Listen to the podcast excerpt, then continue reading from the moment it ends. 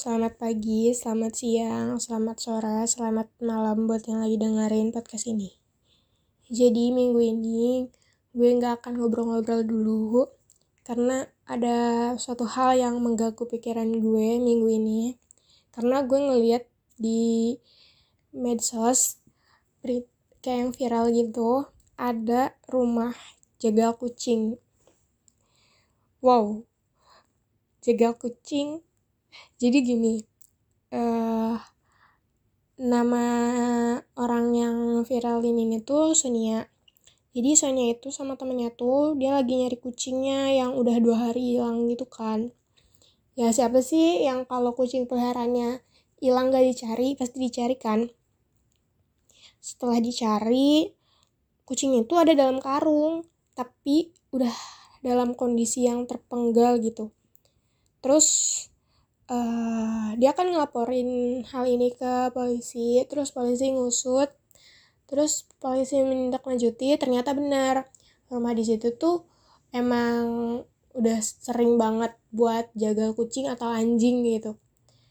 Warga-warga di sana tuh tahu pernah dibilangin cuman ya dia juga nyari uang dengan cara itu jadi ya udah gitu Nah, si daging ini tuh dijual 70 ribu per kilogramnya.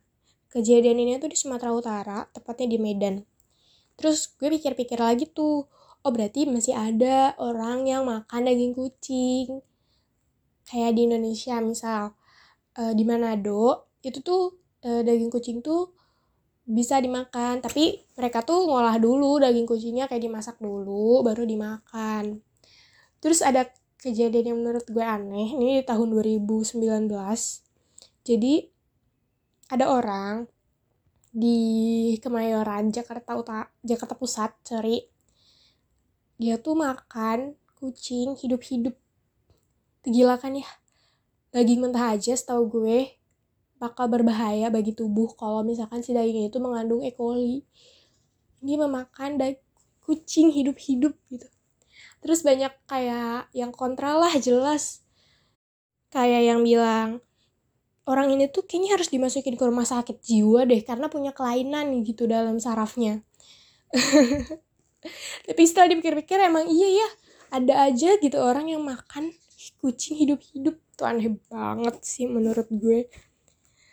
Terus gue sempat searching kayak ternyata uh, di negara lain juga ada jadi di Madagaskar itu masih itu orang-orang makan daging kucing karena di Madagaskar itu daging kucing itu dianggap suplemen protein yang baik dan bisa menyembuhkan berbagai macam penyakit.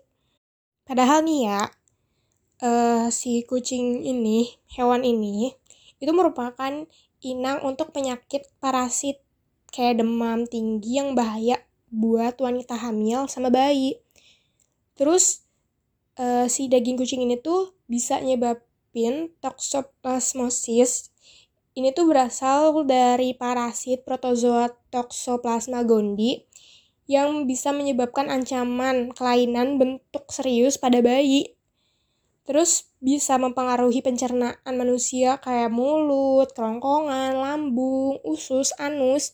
Terus bisa organ vital lainnya kayak jantung, syaraf, kulit, parah banget gak sih?